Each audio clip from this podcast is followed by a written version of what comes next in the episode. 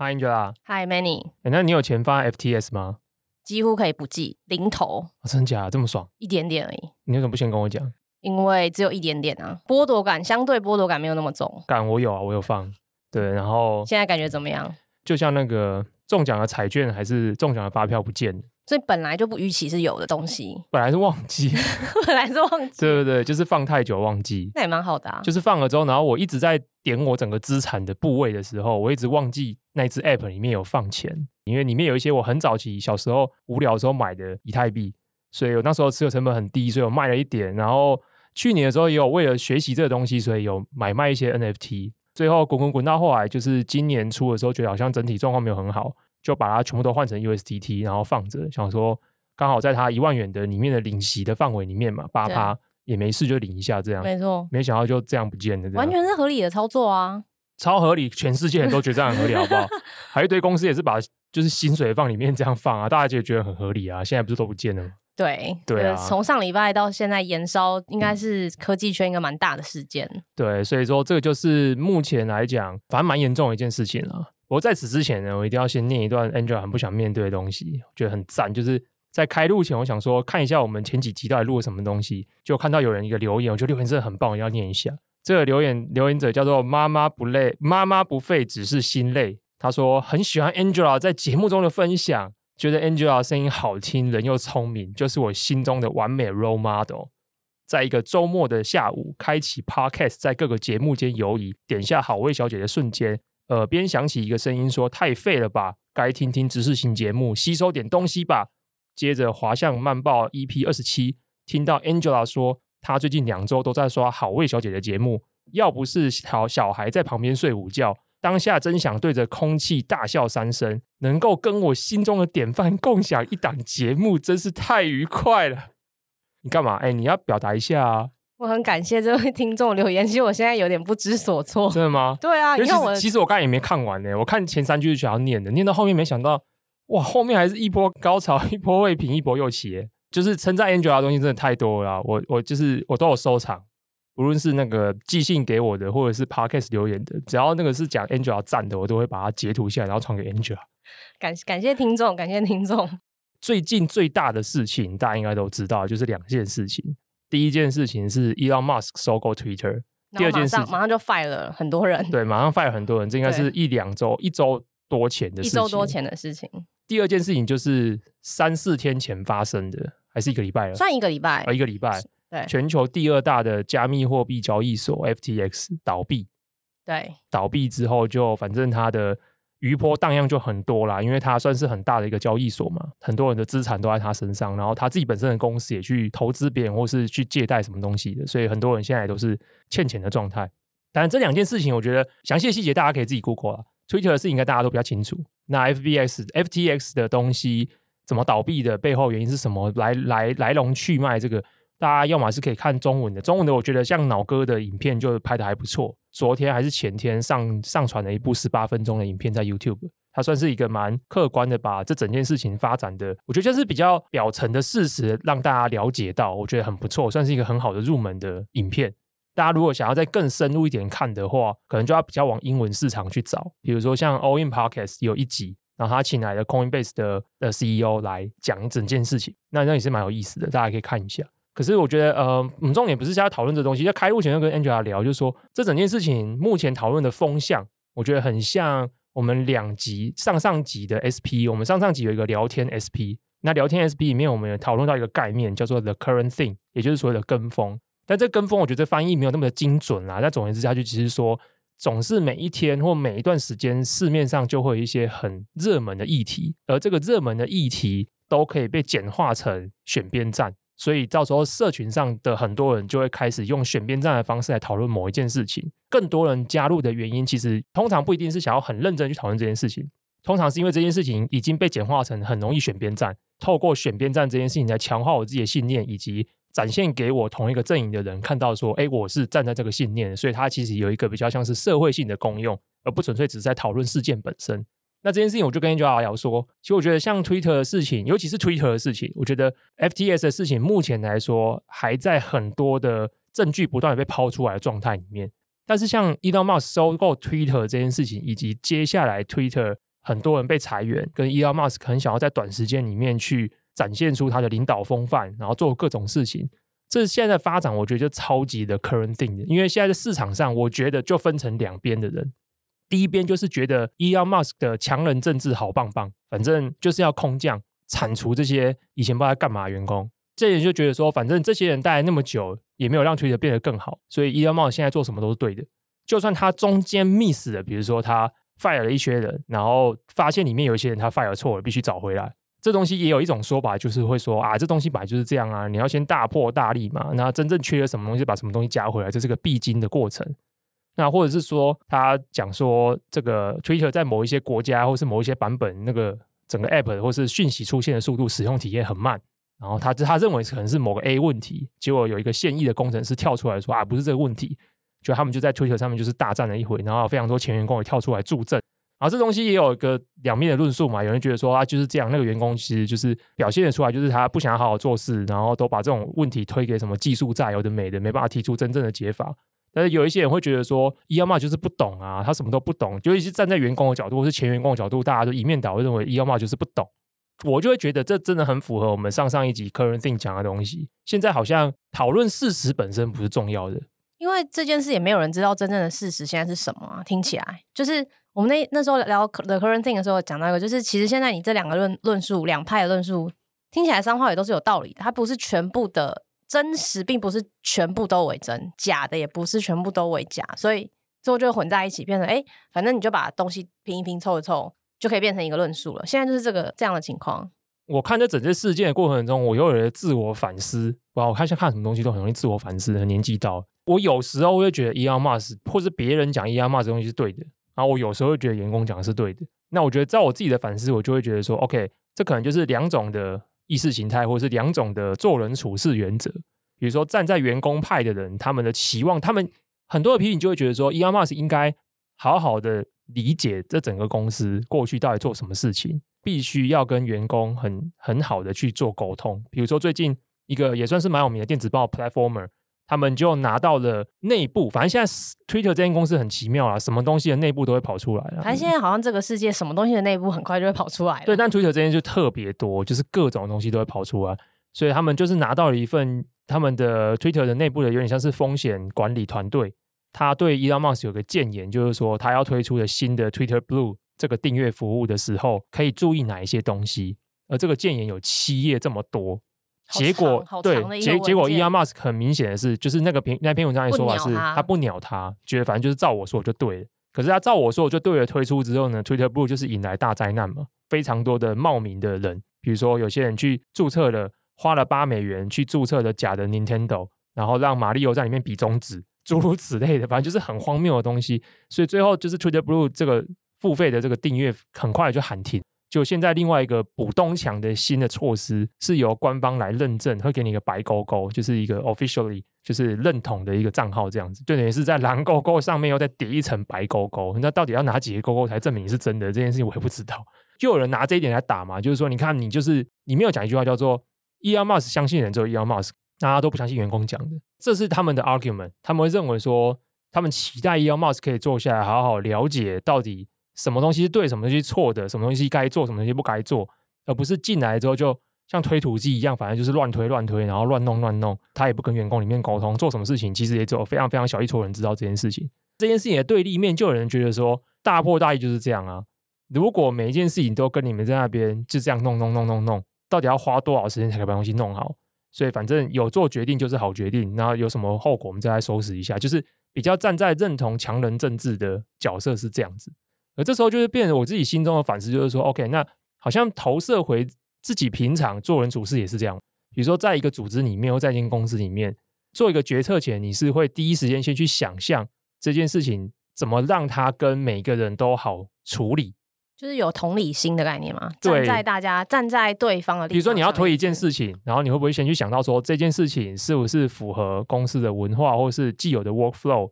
会不会能够在最不影响大家的情况下，让那这件事情好好的推进下去？这是一种思维方法嘛？可是另外一种思维方法就是，反正我已经先设定一个终点了，我现在要想的是我最快速能达到这个终点的方法。嗯，至于这个方法过程中会砍倒多少人，会伤到多少人，那你家的事。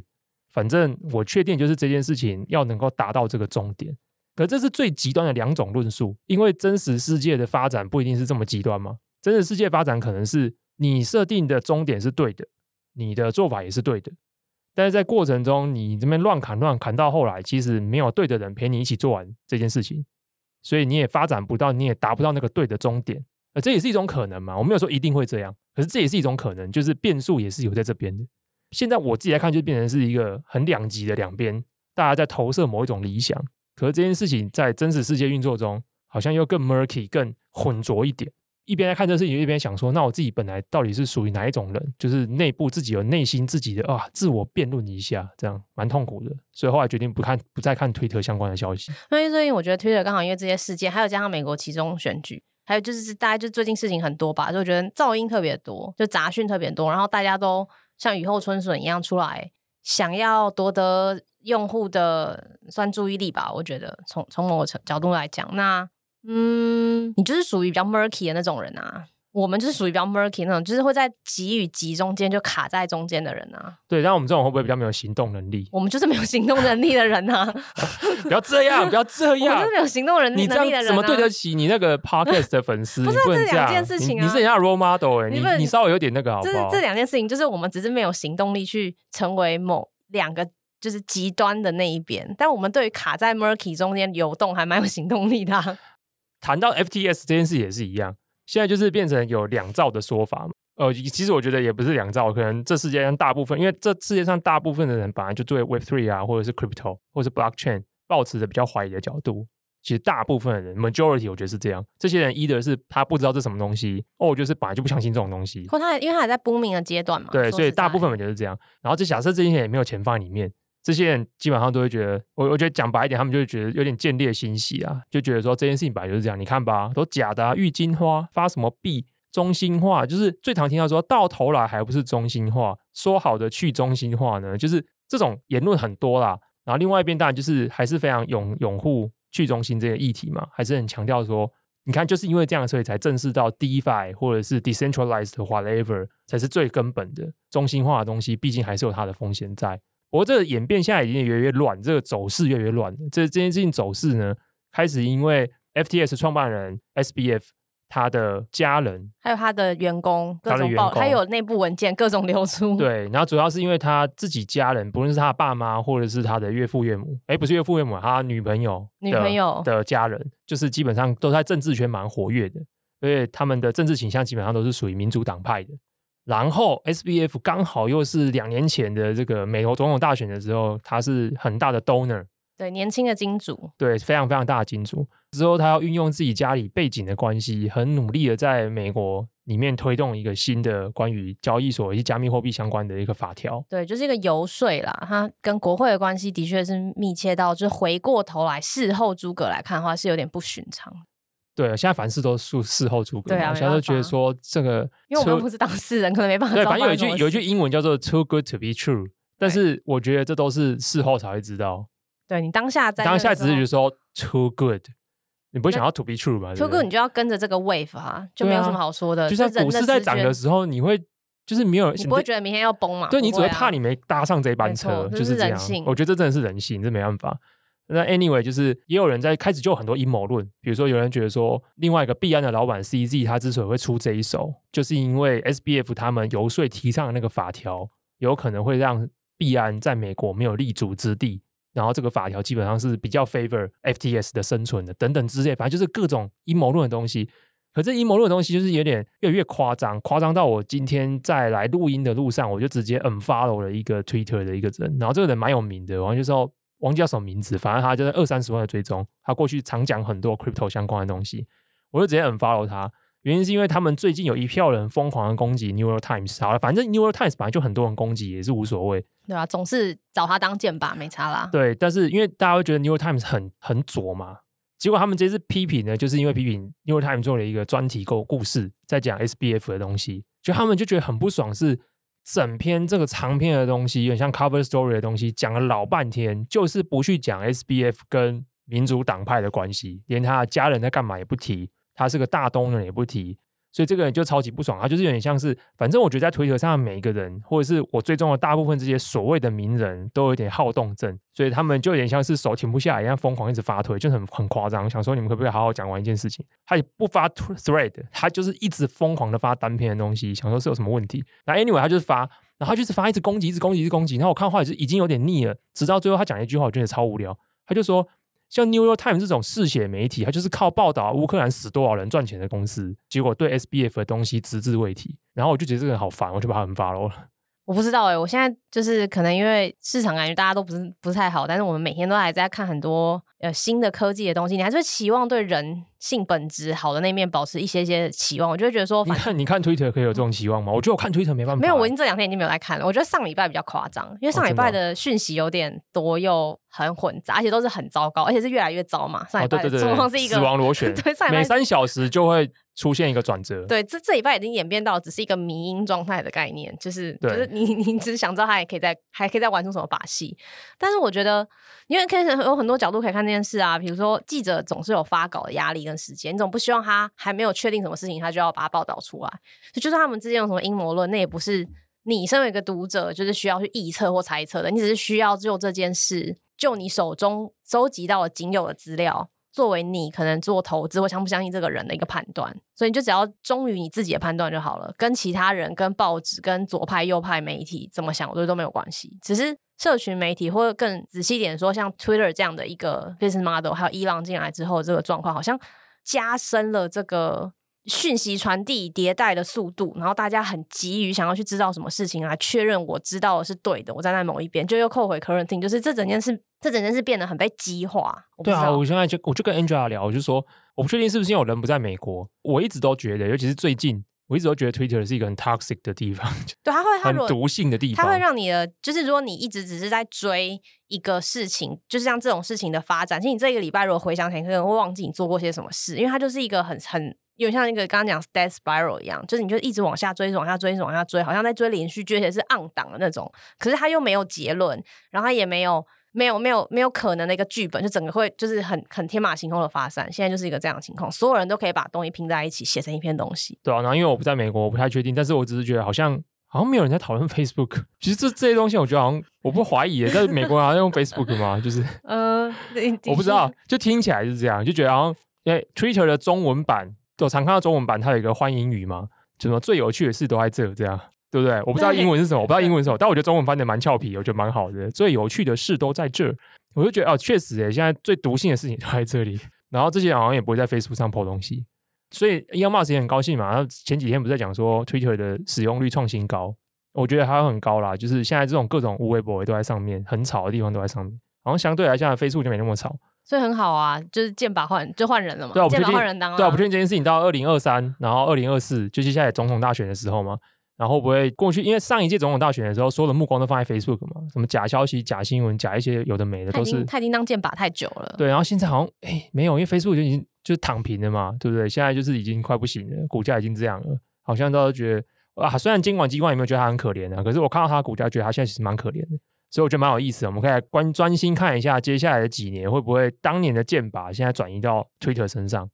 那我就觉得哇，那 Elon Musk 真的是接了一个超级烫手山芋。前提是 Twitter 能活到那个时候，我不确定。自己不是说吗？他说如果大家不好好干事的话，一年内这间公司就会倒。对啊，我不知道他在立什么 flag 啊，但是总而言之，我不知道。我觉得 Elon 就是一个这个游戏里面最难整个。如果人生是一场，就这个世界是一场 game 的话，他是一个很难捉摸的角色。对，他的他是一个生成式 AI，对，非常生成，对，你没办法理解他到底干什么，没办法理解，他也不是 NPC，他没有固定动作，他会天马行空，所以很棒。也是这过程中，因为觉得哇，Twitter 真的好吵，所以我就开始研究一下，说有没有，就是开始想要了解说，那社群平台到底还有什么 alternatives？还有什么 alternative？就是 Facebook 本来就我自己在用，Twitter 就觉得哇，真的很吵，IG 就是大家的生活都太光鲜亮丽，光鲜亮丽，好刺眼呐，就是但没关系，偶尔还是被刺一下 OK 的。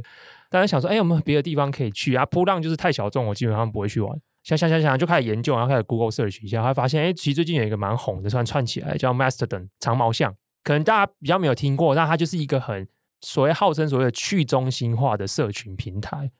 它的去中心化也不是什么 Web Three 那种 Blockchain 的去中心化，其实我可以想象啊，它其实就是 Web One，它就有点像是一九九零年代的网络的使用方式。嗯，没有没有平台的概念，没有就是现在这个平台中心化的概念。对，Mastodon 它其实是一个开源的一套软体。这套软体呢，每一个人都可以直接拿回去自己，就是你家有一台电脑以后是有一套 server，你都可以把那套软体灌进去，你就变成一台 Mastodon 的 server。这个 server 你就里面就是可以内建，就是因为它已经写好所有的社群的功能，基本上它里面的功能设计的逻辑都 follow Twitter，所以你就可以在自己的 server 架一个 Twitter。接下来，所以世界上有非常非常多的 server，然后每台 server 每一个世界或者每台 server 都是独立的。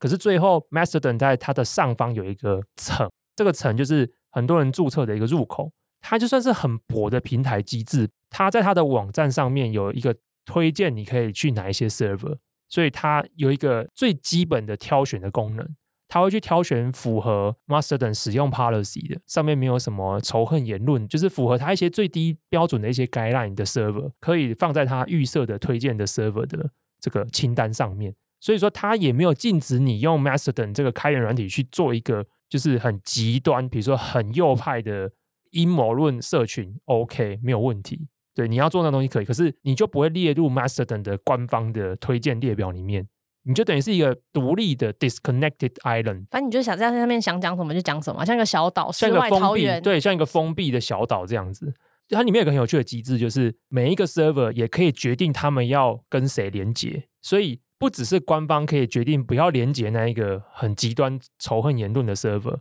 其他 server 也可以设定规则说啊，我们的人看不到那个 server 的资讯，所以可以完全 block 掉那个 server，但那个 server 还是可以自己好好的存在着。这东西其实又跟 Discord 不太一样，因为有些人讲到 Mastodon 的时候会以为它是 Discord，因为 Discord 也是分 server，你可以想象它有点像是分讨论版的概念。可是这些讨论版全部都是被 Discord 管理的，Discord 基本上可以决定。谁可以存在，谁不能存在？它是有一个审查的机制，它可以审查所有的言论。但是 Mastodon 它只是一套软体，并没有办法去控制所有的人。所以这其实很像 Web One，因为像很早以前，有些人喜欢架论坛的时候，有一套论坛的软件。我讲软件是中文用法，随便。反正有一套论坛的软体叫做 Discuss，非常多人就是会用 Discuss 来去叫架一个论坛。他们彼此之间也会有联盟，所以说你去 Discuss 的论坛的时候，有时候在最上方要看到。有些联盟有站的一些 portal，你可以通过这个东西去加入到看到别站的东西。但 Mastodon 要更进一步了，因为过去它只是个 portal，所以我只是从这边超连接连到另外一个站。但 Mastodon 它，比如说慢报加一个 server 好，我今天是慢报 server，然后 Angela 她想要来使用的时候，她选择了慢报 server 当做她的当做她的出生世界，所以你在 Master 你在慢报 server 里面加一个账号。可是因为慢报 server 是合法，或者应该不是合法，就是合乎整个社群规范的 server，所以我是被上面那一层还有其他 server 所连接起来的。这个时候，Angela even 他身份是在曼报 server，他还是可以追踪其他 server 的人，而且他还是可以去追踪其他 server 的里面他感兴趣的文章或是 thread。他们的说法叫做这是一个联盟式的社群网络，叫做 Federated Social Space。这蛮有意思的，所以你可以想象，每一个 server 都是有点像联邦国一样，每个都是独立的联邦，他们组成一个有点像是联邦共和国的概念。我就开始想说，哎，这个 idea 蛮有趣的。然后他因为 Twitter 收购的关系，哎，不是因为 Twitter 被 Elon Musk 收购的关系，所以他变得很红。就我想说去用一下，用的时候觉得有个烂。等一下，这个转折 让人有点猝不及防，真的吗？对啊，就使用体验很差啊。你知道为什么？因为每一台 server 都是有人自己去 host，那效能真的很差。他也在努力啦，他在新闻最近的新闻有没有？这但是他努力解决这个问题，但这不是他能努力的啊，因为每一个 server host 他们要自己想办法去争取。比如说，现在很多 server 已经关闭注册了，因为他们本身的伺服器的大小，或是容量，或是流量，或是他们拥有的资源就不够。那已经可以还是可以开放给人注册的 server，因为人太多了，那个资讯更新速度真的很慢。比如说我在那个时间轴里面，我选我要看更多，哦，他要等他五到十秒。对，因为因为现在的社群媒体是有广告这个很明确的营收来源，但是 Mastodon 现在的阶段跟状况，还有超乎预期的流量，应该让它还没有办法有广告盈利的这个模这个这个营收的来源，所以它现在一定是一个很很辛苦，正在想办法 ramp up 的 capacity 的状态。对，所以我才说使用起来感觉很差。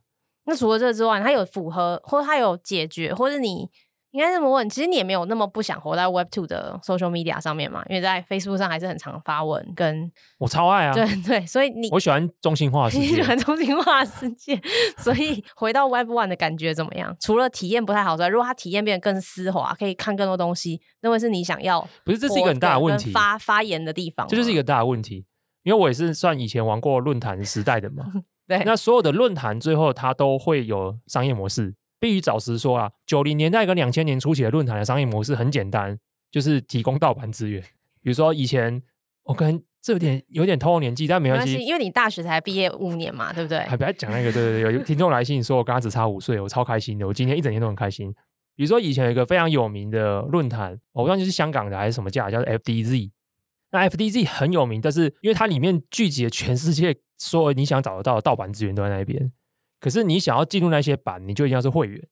你要会员的话，你有两种方式可以成为会员。第一种就是你很努力的赚取积分，这赚取积分就是你一直去 po 盗版的资讯，这些盗版资讯有人给，有人给赞，或是有人使用，你就可以得到积分。贡献就可以有积分，对，贡献值。然后玩论坛就常听到这种东西。对，一样啊，right to earn 嘛。但如果你没有贡献值，你想要立刻就是直接当一个纯 user，你不想贡献，你就花钱。你就买那个会员资格，这基本上就是那些 server 的维运的商业模式，就是靠盗版这种东西。如果是在情色论坛的话，就是很多嘛，就是想看一些有的没的，就是一样是付钱。但当时比较有趣就是这种东西是大者恒大，因为 FDZ 后来就是很大，而且很多其他的小站都是逐渐的没落掉。原因是因为人们就是想要方便嘛，我今天又不想要同时订阅好几个论坛，而且那个资源基本上那个就是盗版资源的来源这件事情，这个资讯基本上是 commodity，它不是什么独有的东西。所以大家要的只是资讯传输的最效率化，所以最后一定是大者恒大，因为它吸引越多人，越多人想要透过各种方式在上面取得会员资格，然后他就会去把那些取得盗版资源的的讯息放在那一边，因为这件事情对使用者来就很方便，所以就有更多使用者他想加入，所以他就会缴钱给 FDZ 成为付费会员，然后 FDZ 拥有的付费会员他更多钱之后，他就可以提供更好的 server，它的速度就会更快，他就可以开始开发出更多有的没的功能。甚至他们因为有了钱，他们就去 acquire 一些新的 service 进来，eventually 它就变成一个中心化的啊。当所有人都死光了，只剩它的时候，它不就是中心化平台吗？我我觉得就是这样，所以你可以想象，就是 Mastodon 也是一样。今天就算是这么多人开这些 server，假设里面真有一个人，他想，不论是他有没有商业模式，假设他没有商业模式，可是他背后突然有一个大富豪，他今天突然不知道怎么样，他突然觉得说，我今天就是要来好好弄这件事情。有啊，这这人就是川普啊，川普他的 True Social。他就是拿 Mastodon 的东西去魔改嘛，魔改成他的。但是因为反正那件事情跟 Mastodon 处的不不是很好，因为川普有点乱用，所以 Mastodon 有点不承认这东西，因为他违反他原本里面的一个 guideline。但一样意思就是川普就想说他这样弄，他用他自己的商业模式嘛，所以其实是可以的。Mastodon 也没有禁禁止你说用他的东西去做一个有商业模式的一些 platform。可这件事情被他做的很大的时候，他开始有商业模式的时候，那不就大者很大。那像我一进去的时候，我就不想要加那个很小的 Mastodon server，因为我怎么知道它会不会倒掉？比如说那种只有三四十个人的，然后他的 topic 又非常 niche，那最后比如说那个 server host 他不想玩了，他就去把这个 server 关掉了。那我还要我不知道下一步会发生什么事情，但是人第一步就不会想要这样嘛。所以人第一步你看到说，哎，这个如果它是一个有五十万、一百万用户注册的 server，这个世界我要选这一个，我才不会选很小的。我觉得这件事情就是这样，所以我觉得 eventually 它就是还是会中心化，因为它就是方便。好像它也是最符合中心化，目前还是最符合人性思维，在使用上面，还有就是用户使用习惯，还有思维上面的一个。一个暂时最佳解吧，就是它效率上真就是最佳解，但是它什么时候开始变得没有效率？就是因为中心化的时候，它会因为掌握太多的权力，你很难避免拥有太多权力的机构，它会腐化。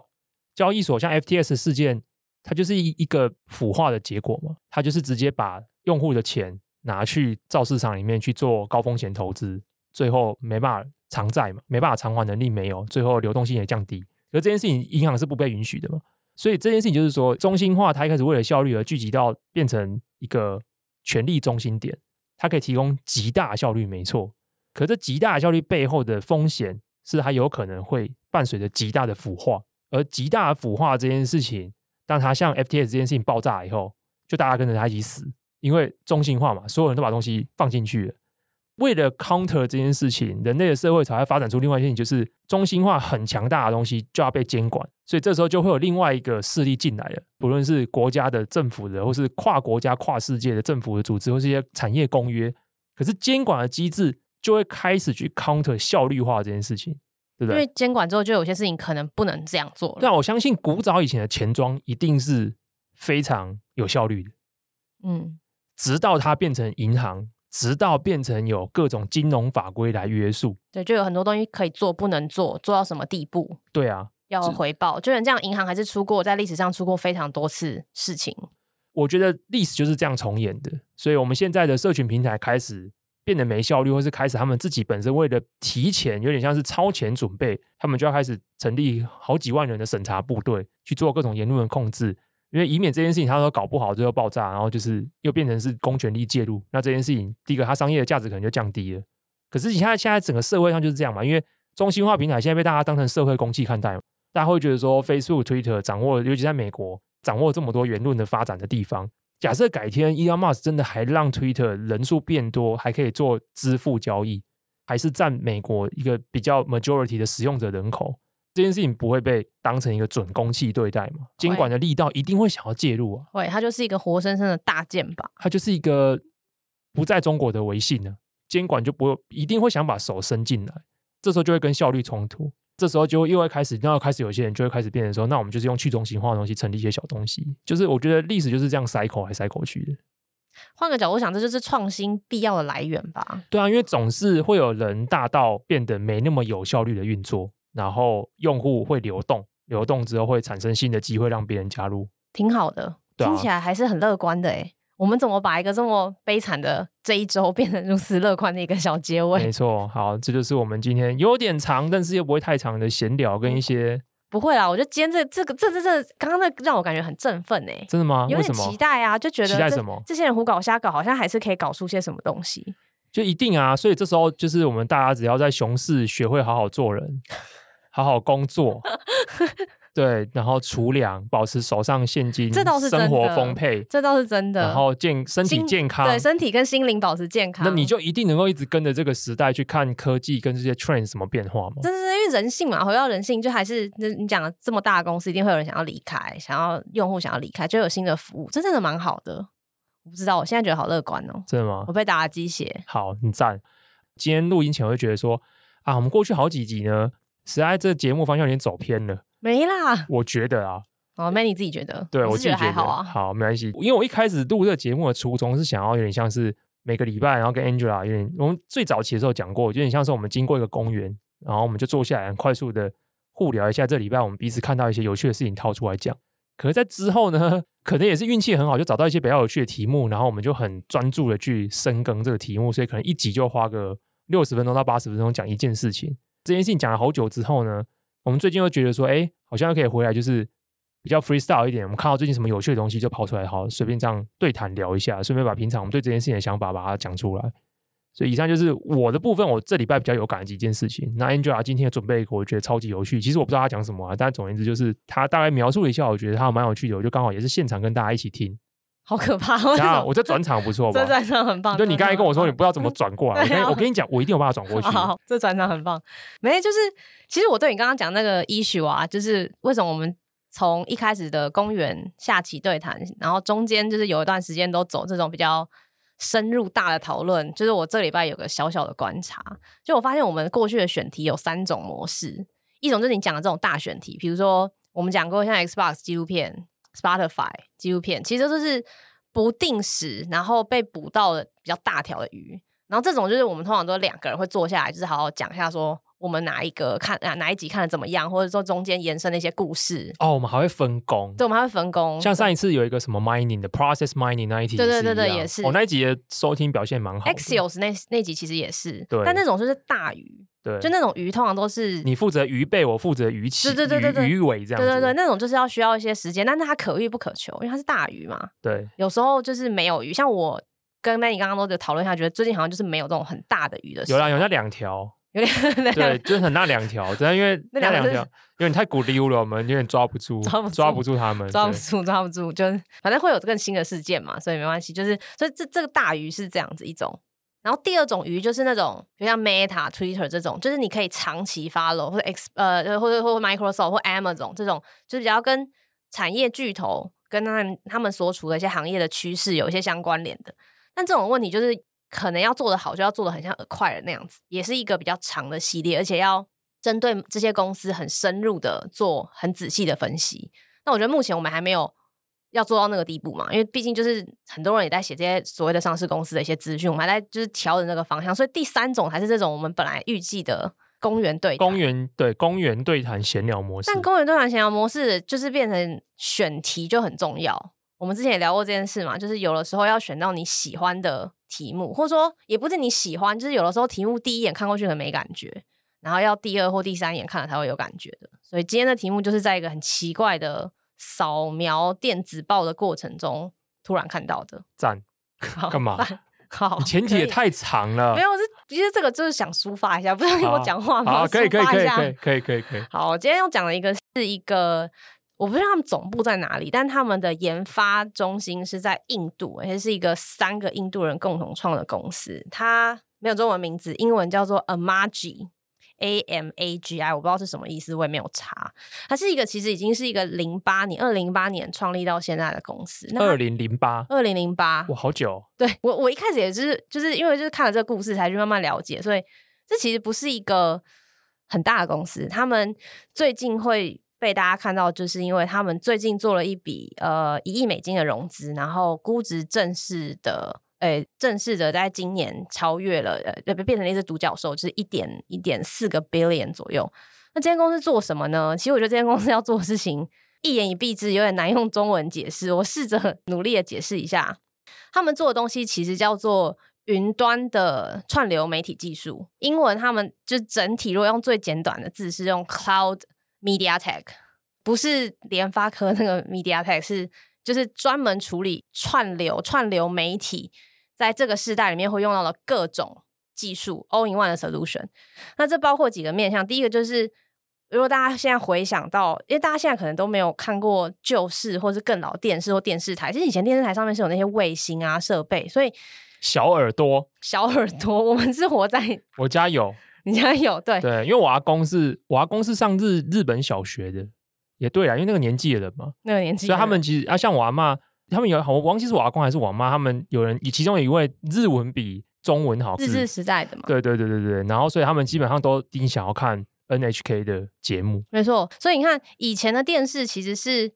由电视台中心化的电视台，然后人要进去录音棚、录音室录完东西之后，再把这个讯号用卫星打到你家，然后你家再用卫星就是收到这个讯息。然后后来只是这个卫星变成 cable 嘛，对不对？所以基本上我们还是一个点对点这样的一个 broadcast，英文就是我不知道中文怎么翻比较好，我就用 broadcast。但是现在已经进入了另外一个时代，就是大家不再这么需要，或者技术的演进让这件事可以移到云端上去做。所以现在其实像我后来 Google 了一下，包括 AWS、GCP，其实 AWS 算最积极的，一直都有在推他们的一个部门，就是这种云端 broadcast 的部门。他们希望这些电视台可以把这些做节目的过程、做节目需要的工具，全部移移到 AWS 的云端上面。那你就不用进摄影棚去录影，你可以在上面就是直接把你的不要的明星换个脸。至少现在卷 AI 这么红，应该是马上就可以做到这件事。就是你还可以加上字幕，重点是你还可以做广告。广告的插入、广告的置入、精准广告的投放，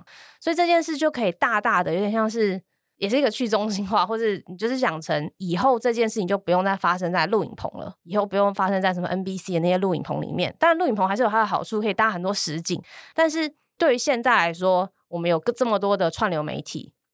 我们有这么多的 KOL、YouTuber，他们以后都可以在自己家里用自己的背景，就可以做一档自己的节目。跟小时候想象的哦，大家去一个录影棚摄影是一个完全不一样的时代。时代，Amagi 这间公司，它就是在做这个一个大的一个 software solution。你说云端摄影棚还是传输技术的部分都有，都有。它现在已经是一个全做。哎，这个故事很妙。为什么要一开始强调它是一个零八零开始公司？因为他们其实是三个印度人，他们是大学同学，我忘记是哪里，反正就是一个印度的大学。然后大学这三个人都是念工程的，所以他们都。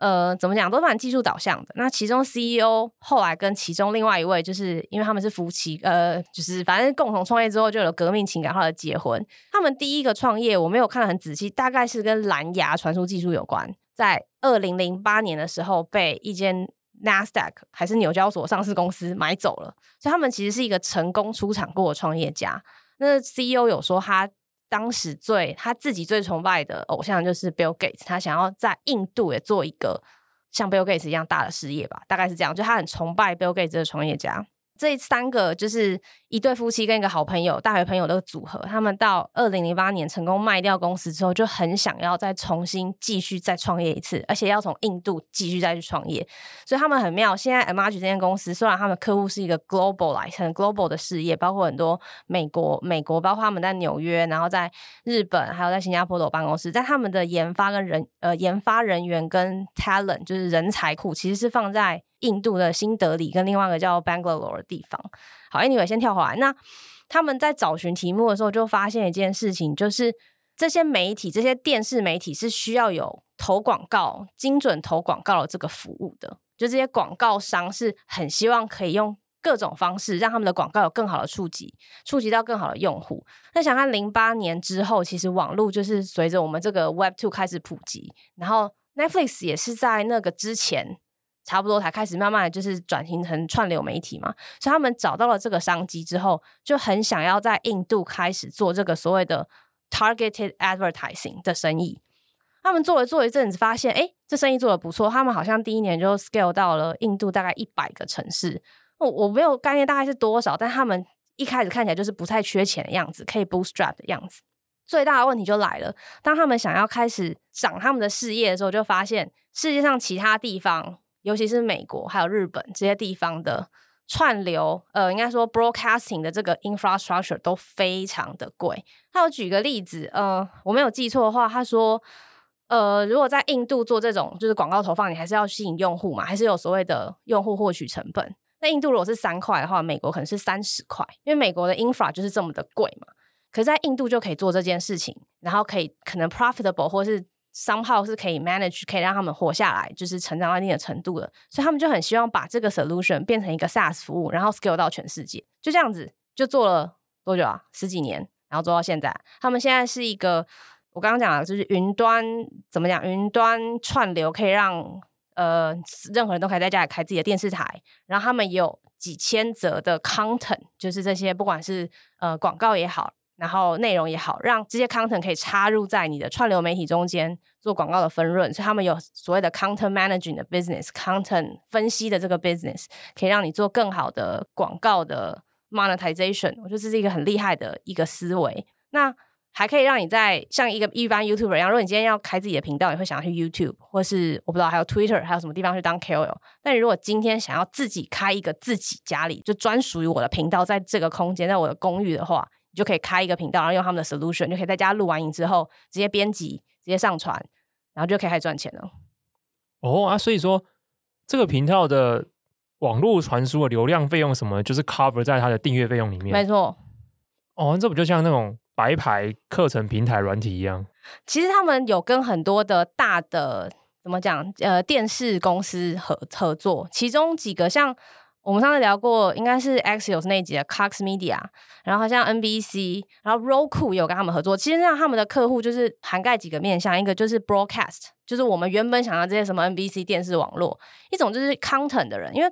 Content 不管你是做节目的人还是做广告的人，你都需要把你的 Content 或广告再 distribute 出去，然后再去赚更多的钱嘛。所以这些人也是他的客户。对，你说的没有错，他现在就是一个。如果任何人想要开一个新的电视频道的话，你就要找他。哦，他是他是 one of the solution，应该这么说。所以他其实他涉及的事业的光谱蛮广的，非常广。比如说，如果是纯 to B 的，那他可以只针对 to B 的某一种特别的需求。可以。比如说你是广告投放平台，还是你是虚拟摄影棚自播，反正就是你要什么 solution，我就是把它切成一块包给你。没错。可是如果你今天是一个 content provider，你都不想碰这些技术的东西，我只想要拍，我只想讲好笑的东西，我就想把东西东西输出出去。可是我今天又不想要在 YouTube 上面，因为我可能想要我自己有自由量，我想要有自己的完整的自己的媒体的环境。那我想要有一个 Total Solution，它也可以把整包提供给你，有像 SaaS 一样订阅就可以做。没错，它现在就是这样的服务。哦，哦，所以它的课程客群就是涵盖的 Enterprise 跟 Prosumer 嘛。Prosumer，而且它是一个就是怎么讲 All in One 的一个 Solution。应该说你在上面已经有很多餐可以点了。然后我我个人会。一开始为什么会选这一题？其实一开始我没有看得很，因为我，们都不在这种媒呃媒体事业嘛，不算就是我们不是做这种影音的媒体事业，所以其实对这样的公司，我一开始是觉得说，哦，一个在印度的公司可以涨到一个 billion，应该蛮有趣的。然后他这一轮的投资人是也是很知名的 PE 方叫做 General Atlantic。然后上一轮投资人其实是矽谷很有名的一个软体 VC，叫做 Accel。所以其实我后来有看一下，我觉得他们最让我感到有趣的是，他们本来要从单纯在印度做投广、精准的放广告的生意这件事，成功转型为就是给媒体的媒体科技公司。（Media Tech） 的 technology 公司，我觉得这件事让我对于，因为你很久之前我们也聊过生态系这件事嘛，其实它在解决就是一个很大的生态系的问题，就是媒体呃，应该说电视的走向已经跟十年前是很不一样的，以前是有线电视变无线电视，现在有 Roku 这样的串流，也有像 Amazon。呃，Netflix 这样的就是串流媒体，那他们中间彼此除了自制内容、自制内容跟跟广告主自己接洽之外，其实还有很大一块的空缺，是这些我们越来越没有听过的频道，不再是什么 Fox 啊，或者什么其他的这些我听过的频道，是会有这种更多的独立的小众的频道出来。就是我最近在思考一个问题，就是到底要去服务头部的。头部的这些人，不管你说是创作者、KOL 或什么，还是有什么行业是已经可以开始有软体，或是软体加上一些什么样的 solution 去服务这些所谓的 long tail，就是剩下这些八成以就是怎么讲比较小的这些创作者跟需求者。这是我觉得最近不知道软体走到了 Web 二点零的假设是中后期好了，一个很值得思考的问题：到底哪些 sector 可以做出这样的 solution 来服务这些人？而很明显的，在一个我以为是一个很重资本的行业，对吧？做媒体、做 content 是一个很重资本行业。既然有一个公司，它并没有总部是在美国起家，但他们却成功做到了一个这个 globalize 的生意，我觉得很有趣。哇，这个马上让我没有办法 echo 一件事情，可是真的跳痛，蛮跳痛的。可是我很高兴这件事情连接在一起，因为我上礼拜花了一些时间看了一本书，但为什么花了一些时间看那本书？是因为我要帮那本书写推荐序。那之所以为什么会帮那本书写推荐序，其实是一个无心插柳，反正就是出版社寄信给我，他有附一个一教版本的 PDF，我打开之后就是稍微滑了一下，会发现哦是一个日本人写的。我其实对日本人写的书通常都特别有好感，我不知道为什么，发现里面有好像很多图表，看起来好像很厉害，所以我我其实也那时候也不太不太知道内容是什么，我就直接回他说哦这本书我有兴趣可以，结果对方就回我说那很高兴，可不可以读完之后有兴趣的话可以写一篇推荐文。我一开始看到这回信的时候，我以为是在我的 Facebook 上面写推荐，我想说也没问题啊，反正写了推荐我，反正我看完书之后刚好也可以当成我发文的素材嘛，也没问题，我就回他说 OK。结果回 OK 之后，过几天他回信给我，跟我说有稿费，然后我就开始很好奇，想说为什么要有稿费？后来再进一步了解之后，原来不是写 Facebook 推荐文，是要写一个会印在书上的东西。然后这件事情就让我压力超大。克服这个压力之后呢，就开始好好仔细看这本书。看完之后发现，哇，真的也是蛮有收获的。这本书的书名呢，我看的时候还没定啊。后来我其实也忘，还不确定它会叫什么名字，因为这本书还没上市。那这本书主要他在讲的东西是，这个日本作者他是一个日本算蛮有名的商学院的教授，过去也出了好几本书。然后他这本书主要出版在二零二零年以后，主要的沟通对象其实是日本传统的业者，传统的制造业或是零售业。他主要要沟通一个点是，日本的传统的制造业跟零售业都很擅长做价值创造。就是他们很擅长把东西做得更好，然后可能降低成本，让东西更耐用，或者什么之类的。他们就是工艺，工匠精神，就是创造价值这一端，他们可以不断的创造出更好的价值。可是，在获利的方法这一端，通常就是非常单调。比如说，我就是卖产品，然后我就是一直不断的卖个价差，我定一个定价，中间的差额就是我的毛利。那我相信台湾应该说台湾的主流行业应该也都是这样，这是非常制造业。或者是非常所谓的工业的思维，对，是比较线性，或者是零售业也是这样，我进货价多少，对，我出售是多少，中间的差额就是我的获得。像你的获利也是一个比较线性的，主要就是预计进多少货，然后你需要多少人，就去换算这个成本。然后你在扩张生意的时候，你的思维一定是，如果我们今天做一个东西，我想要扩张生意，一定是也是一个非常线性的思维，就是我在做第二个品项，我做第三个品项，所谓的差异化，在这些行业的思维里面。其实只是增加品类，对零售业来讲也是一样。我今天的差异化，我可能是从卖家具、寝室类的，我扩张到可能别的销售行业，背后的获利方法跟获利逻辑是一模一样的。所以他认为这件事情其实终究会走到终点。你很甚至很多人这件事情就是已经在赔钱在做，原因你被破坏的，被破坏什么？因为有非常多人他们学会去创造出新的获利方法，比如说零售业出现了 Amazon，Amazon 用订阅制这件事情来做，所以它的本业基本上它可以把毛利降到不赔本就好了。它销售电商销售这件事情是不赔本的，可是它用别的东西赚它真正的获利，比如说它透过 AWS 赚获利。那像 Costco 也是一样，Costco 就是它用会员付费会员这件事情来成为它的获利，所以实际上它在卖场里面，它可以把东西的售价定到非常低，它毛毛利可以非常的薄。所以它有不同的获利来源的时候，它的获利来源多元化以后，就会让原本获利来源很单一的人产生莫大的挑战。因为你会发现你的竞争的赛局不一样了。你以为你跟他正面对打，但他其实背后有另外一支军队。所以他主要是想要跟日本的产业讲这件事情。大家应该要在经商的时候，在追求成长的时候，不要想着怎么样再去创造更好的价值，而应该反过来想，今天要想的是我怎么创造新种的。营收来源，新型种类的营收来源，我应该先想好我要开发出哪一种新的价值获取，也就是怎么赚到钱这件事情。透过创造新的价值获取，再回推说，那这件事情必须搭配的是怎么样子的价值创造环节。比如说，我要赚新的一种钱，这种钱我可以怎么样搭配发展出什么样的新产品？可这思维我觉得可以 echo 回去刚才讲阿玛吉这件事情，原因是因为。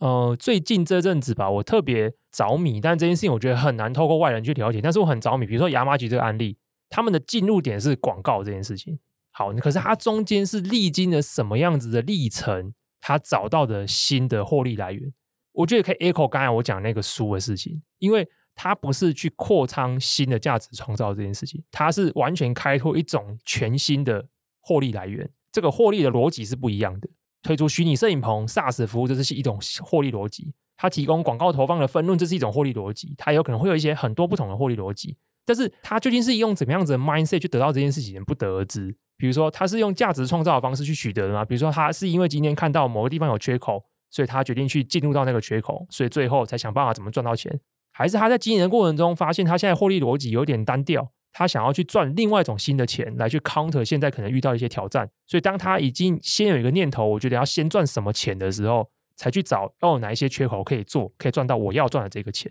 这件事情在我自己的工作上面，我会遇到这个想法。我待过很多公司，他们的获利来源可能都是相对单调的，或是大部分公司其实都是这样，就是平台型的公司可能就是抽手续费，销售型的公司就是赚差额。可这时候你会遇到一个很大的问题是，不论你是哪一种形态的公司，你在市场上。当你的获利来源相对单调的时候，你就很容易进入到削价竞争的赛局，这件事绝对避不了的。所以，你这间公司你只卖销售产品，你一定会遇到有人可以用比你更便宜的钱去找到市场的缺口，所以你就会跟他在一个负面的竞争循环当中。那如果是经营平台事业的，一样嘛？你今天收平台手续费收十五趴，别人就有办法，就是比如他新平台，他有可能新出来，所以他人员比你少。他可能服务比你差一点没关系，可是他可能找一些他们自己可以 take care 自己的服务，他反正不想要付那么多钱给平台的业者，所以他可以对那样的业者说：“那我十二趴，你要不要来？”就这种业者，因为他可以自助了嘛，他可以自己帮助自己的，所以他觉得没差，我少付三趴。所以像这样的话，当你的获利来源相对单调的时候，里面你的竞争格局就很容易进入削价竞争的逻辑。所以要突破这个点，可能真的就是我觉得可以 echo 那一本书里面讲的 idea。很多人面对这件事情的时候，可能就想说。诶，那如果你跟我在这个品类削价竞争，我就去卖新的品类嘛。我制造，比如说今天你跟我在电竞笔电竞争，那我就可能就在工业用或者是什么样子的新的，我切一个新的客群，然后在这客群里面发一个新产品。可是这个东西基本上它的竞争的一个 buffer 很短，它可能六个月、八个月以后，别人也用另外一个方式，因为反正你先跑嘛，你先跑就有示范效应，你先把那个市场做起来，马上那一个人就会跟进来。然后模仿你的 spec，用更少的钱去打你那个市场里面还没打到的人，所以其实你并没有改变你陷入恶性削价竞争的命运，你只是让这个命运不断的再去做延长。你要扭转这个命运，你就得创造出全新的获利来源。这个获利来源，全新获利来源，它的逻辑一定要是跟原本的不一样的，所以这两件才可以 couple 在一起。所以我看了这本书，我就觉得哎，很有意思，我很想了解其他公司怎么发展的。比如说，Amaz 这件事情，就是完整的应对这件事情，因为它确实有多种获利来源，每一种逻辑都不一样。像 Amazon 现在一个这么大间的公司，它有多种获利来源，Microsoft 也是一样。我们这些公司，所以为什么大家会觉得 Facebook 比较危险？因为 Facebook 的获利来源确实很单调嘛，就是广告，连 Google 可能都比它多一点，所以大家会觉得说它获利来源是相对危险的。所以为什么 iOS 一更新，然后各家都开始推自己的广告生态的时候？比较大，不大部分人会对 Facebook 投以或对 Meta 投一个比较负面的 forecast，会觉得哎，它没有其他多元的获利逻辑在支撑它。所以这件事情我觉得蛮有意思的，因为这件事情 reflect 到我自己工作上面，我也在想说，哎，那我如果从现在开始，我扭转我以往以以前的想法，我直接先从我要赚什么样子不同的钱这个角度，再去倒推回去开发新的要做的事情，这也是一个很有趣的思维。Maybe Amagi 当年也是这样，我不确定。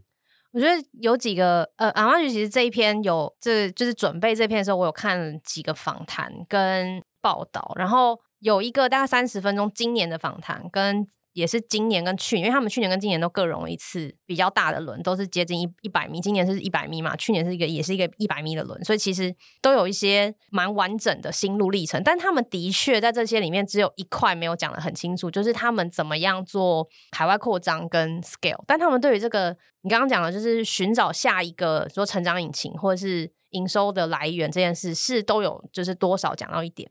我自己就是侧面解读，觉得有两个比较大的方向，他们可以这么做。第一个就是这个团队其实不是第一次创业，他们前一次创业其实也是技术导向。然后我相信，就是他们在成功出他们成功出场的那个创业，其实他们的天使投资人是。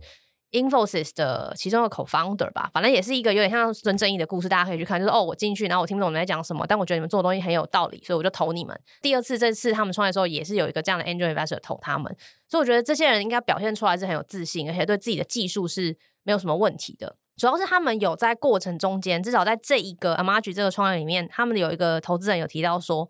他觉得这个团队非常在意的就是怎么样为客户寻找长期的价值。创造长期的价值，这客户可以是你的广告主，帮他做 monetization；你也可以是你的广告主的，就是另一方，就是电视台或者是你说媒呃媒体这一方，甚至其他想要变成媒体的这一方。所以他们应该是在这过程中间一直持续的去留意谁是我的客户，以及我的客户需要什么东西，什么东西是我们现在手上有的，然后把它打造出来。然后，然后我插一个点，我刚刚讲两个点，我觉得还有三个点。但第二个点就是，我觉得他们开始选择一个很聪明的地方，就是也是相对比较划算的人力的地方去做这件事。我觉得他们另外一个就是很有价值的点，就他们对于这个团队是一个非常感觉很直、很朴实的团队。他们的总部其实在一个山里面，就是旁边是有树、很大的草原。然后他们很在乎怎么样花每一笔钱。至少照他访谈里面说，他们说他们在。呃，中间就是大概一二一六年这个成长期阶段，其实非常小心的做 hiring。然后他们在那个三十分钟访谈也多次谈到说，他们其实对于成本这件事的考量，感觉出来这个团队是非常理解的。至少他很知道说，哎，你用同样的技术可以在印度开发，然后卖给美国人，因为美国人那边就是贵的要命，赚不了钱。这第二个，然后第三个是访谈里面我觉得最有趣、比较跟人性有关的地方，就是他们的 CEO 还有讲到一个事情，我应该有解，就是给你先跟你过这件事，但你可能忘了，我忘记了，没关系。他有说他们就因为他们这次募也是一一百米嘛，然后当然记者就问他们说，哦，那你们接下来呃最担心的是什么啊？然后你们接下来想做什么？他们说他们接下来想要去 acquire，很做很多的 acquisition。他说，因为我最大的恐惧就是有些人、某些人会来颠覆我们。我想说，这也太就是 被害妄想，但好像想想，很多 CEO 都是这样的人，都是这样吧？对，然后然 Meta 怎么会买成这样？对啊，对啊，对啊，所以没有，他是自己就是大拉拉在访谈里面讲，然后他有讲另外一件事情，就是说他觉得一个公司就是 CEO 是随时都要 fire，就是都有可能被 fire 掉的人。他的理论是这样，他说，如果一个公司做的不好，那 CEO 就铁定是没有没有尽责，所以一定要被 fire 掉。如果一个公司做的很好的话，那你可能要自己变成一个更好的 CEO，才能够跟上你这个公司成长的脚步，不然你还是要自己 fire 掉自己。所以我觉得这个人从头到尾虽然看起来非常的冷静跟执着，但看起来非常的有一点就是很害怕，就是公司会失败，自己会失败，那种被追赶的感觉很明显。综合起来的话，的确这是一个有经验的团队。他们做的生生意，老实说，一开始听起来并不那么 sexy。如果你只是做从广告投放这件事起家，但是他现在已经是一个这么完整的 solution，好像也不意外，因为这个团队是的确看起来是有能力的。然后做到现在也是一个 billion 等级的公司，然后连续两年的 ARR 都有超过一亿美金，所以其实这是一个好像很稳定的生意，而且他们是赚钱的公司。哦，他们是赚钱的，他们他们他们声称他们是 profitable，所以我觉得这整个看起来就是很值得，我觉得很值得任何做。平台或是你的模式是有 involve，不是只是单纯买卖，有各种 party，各种各种合作方需要在里面合作的过程中间，你可以去研究一下。我觉得很欢迎大家去看一下这个访谈，跟如果 show note 会提供的话，两篇延伸的报道，他们中间有很多他们过去的心路历程。好，那以上就是本节节目，哎，结束的非常的唐突。不会啊，不然要怎么接？今天很乐观啊，今天是一个乐观向上的一个节目。而且我发现我忘了在开头的时候讲，我今天开录前我最想讲的一段话，我今天忘了讲了。那你在最后讲，反正大家就会听到最后了。哦，对啊，不确定听到这里还有多少。好，总之就是我们这个慢报 Podcast 跟电子报现在正向大家敞开业配的大门，FTX 熊市教做人，好不好？如果有任何人业配组听到这一段的话。欢迎透过资讯栏里面信箱联络我。我们下一次应该开头的还是会再讲一次。真的吗？我们可能要讲到我不知道。我之前是在 Facebook 上面简单讲一下这件事情，然后结果其实蛮踊跃的。信如雪花，雪片般飞。没有那么多啦，但是结果有一个朋友，他直接跟我说：“呃，叶配多少钱？”我就讲了之后，他就说：“好，那我等下就把钱打过去。”三十分钟之后钱就来了，我就说：“那你什么时候叶配？”他说明年吧。这是一个先就是 buy now pay later 的那个预储的概念，对，然后还跟我说，你可能之后越来越红，我我是不是应该可以先多储多挡一点这样？我就说啊，不用不用，我就多亏他提醒我越来越红，我才没有答应。对，如果我现在是穷人思维，我就说一次来十档这样子。But anyway，就是我们现在跟大家敞开我们叶片的大门，欢迎有兴趣的人透过资讯栏里面的信箱连接我们。那以上就是本节的节目。那如果你喜欢我们这个呃这个 podcast 的话，也欢迎推荐给你的朋友收听。那如果你想要每周固定收到有趣的商业或是科技创新的新闻的话，也欢迎透过资讯栏里面的连结来订阅漫报。以上是本集节目了，拜拜。